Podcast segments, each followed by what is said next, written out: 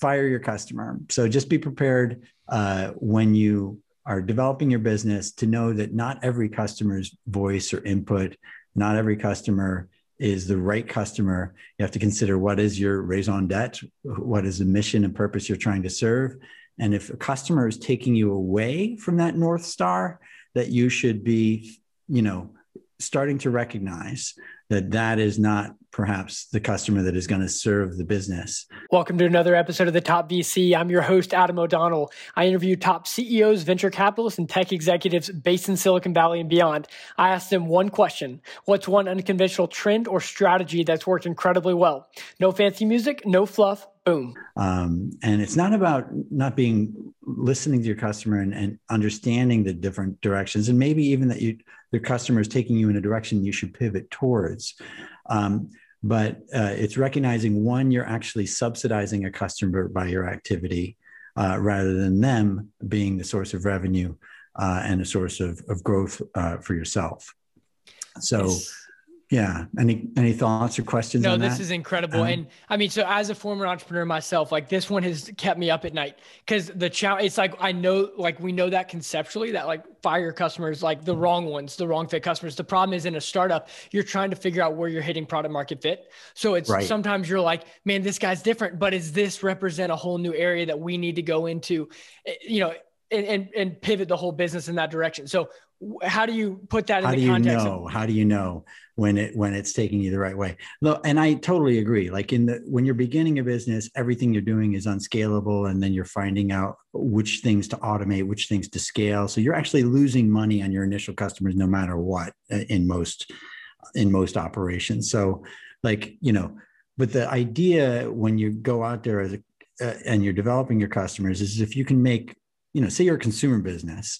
If you can make 100 customers happy with your product, really, really satisfied with your product, then you can make 100,000 happy. And so that $20 a month in revenue, which is nothing, it doesn't even pay for your costs, becomes, you know, $200,000 a month. And that's can start to develop a pretty good business, and you can scale that from there.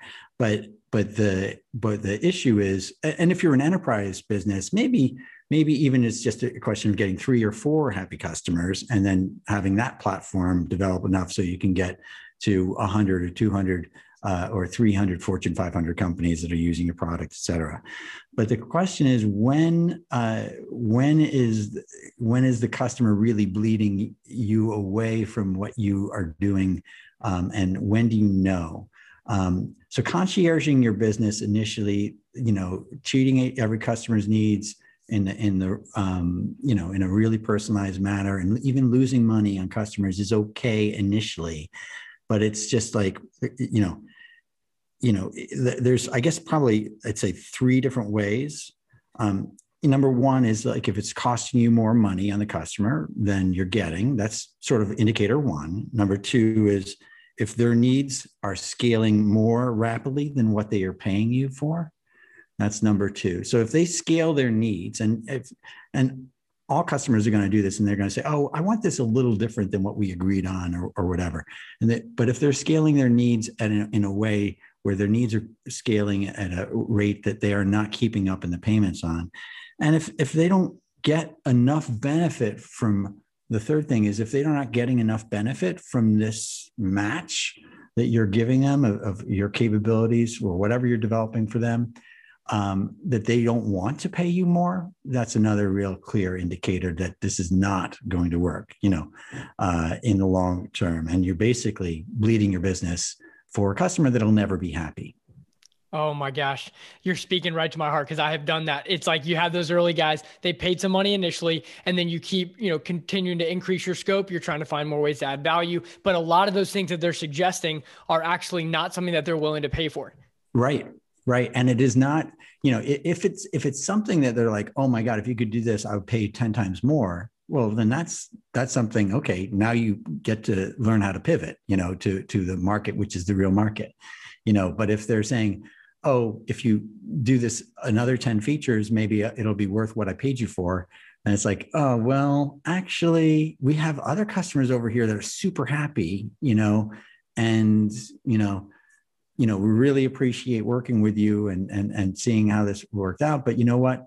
if you're not willing to sort of, you know, if this does not make a really big difference to your business, then it's the wrong, you know, solution for your product. I mean, there's ways to back out of your relationship. When I say fire your customer, you never want to, you know, leave a bad taste in their mouth. I just say it as a way of waking you up to the fact that you don't have to do everything that you wanted to do, because the scope is changing, right? You know, the scope is changing all along. You can never predict exactly what the future is going to bring.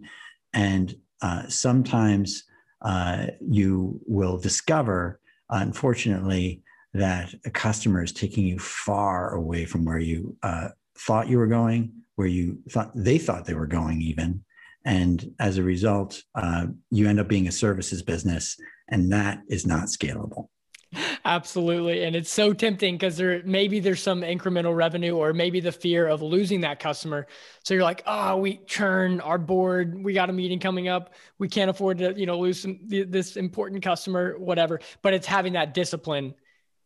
It is recognizing it as early as you can. And also doing it in a graceful way, so you can perhaps hand off the customer to somebody you would have considered a competitor before, but you know that they, you know, just trying to, you know, solve their needs, but not with you, so that you're the ones that end up subsidizing.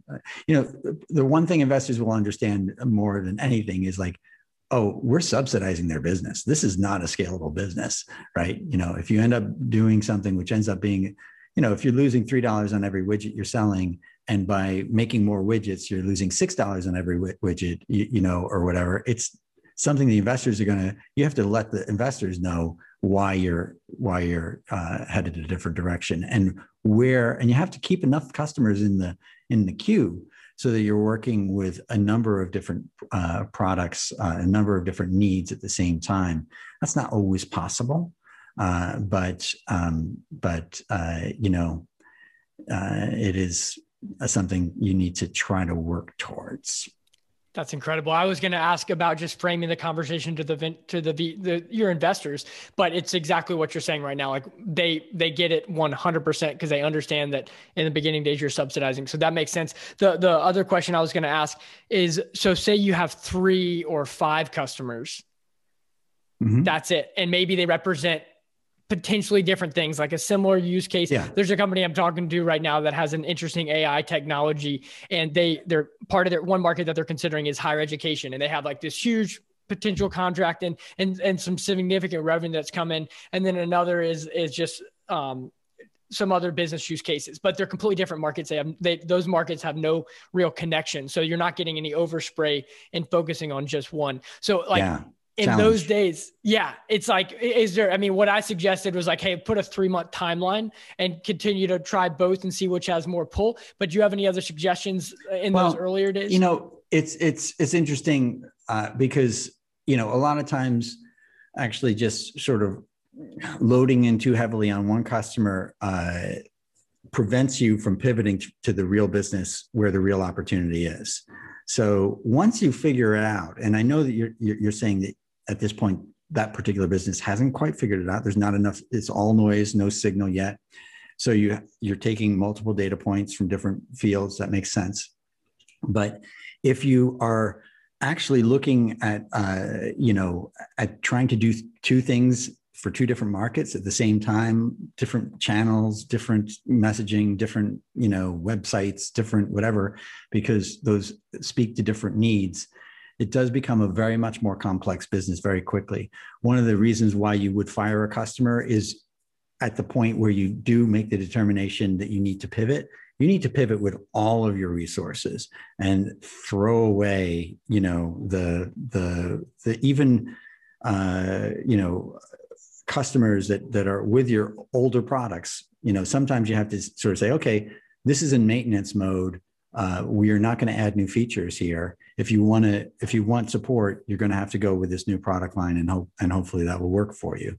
I've had to do that more than once in my lifetime, but without that agility and without that, you know, every company is resource constrained. And the biggest thing about the resources is what's in between the ears, you know, like what are people thinking about and how many balls can they juggle? In most cases, you can't juggle too many balls before dropping a whole bunch. So that focus of being able to say, okay, that's no longer a market of interest because we got to nail this one. This is the thing that really matters. Cut away product lines that aren't producing or selling the way that they need to, and focus on the one message. So those are ways that this also has implications, you know, in terms of firing customers. I say fire customers. It's such a cruel and crude thing to talk about. It's not the way you treat customers, but there is a way to have those conversations in a mature way. Boom. Sean, thank you so much. Thank you. This has been amazing. Take care, Adam. It's a great pleasure chatting.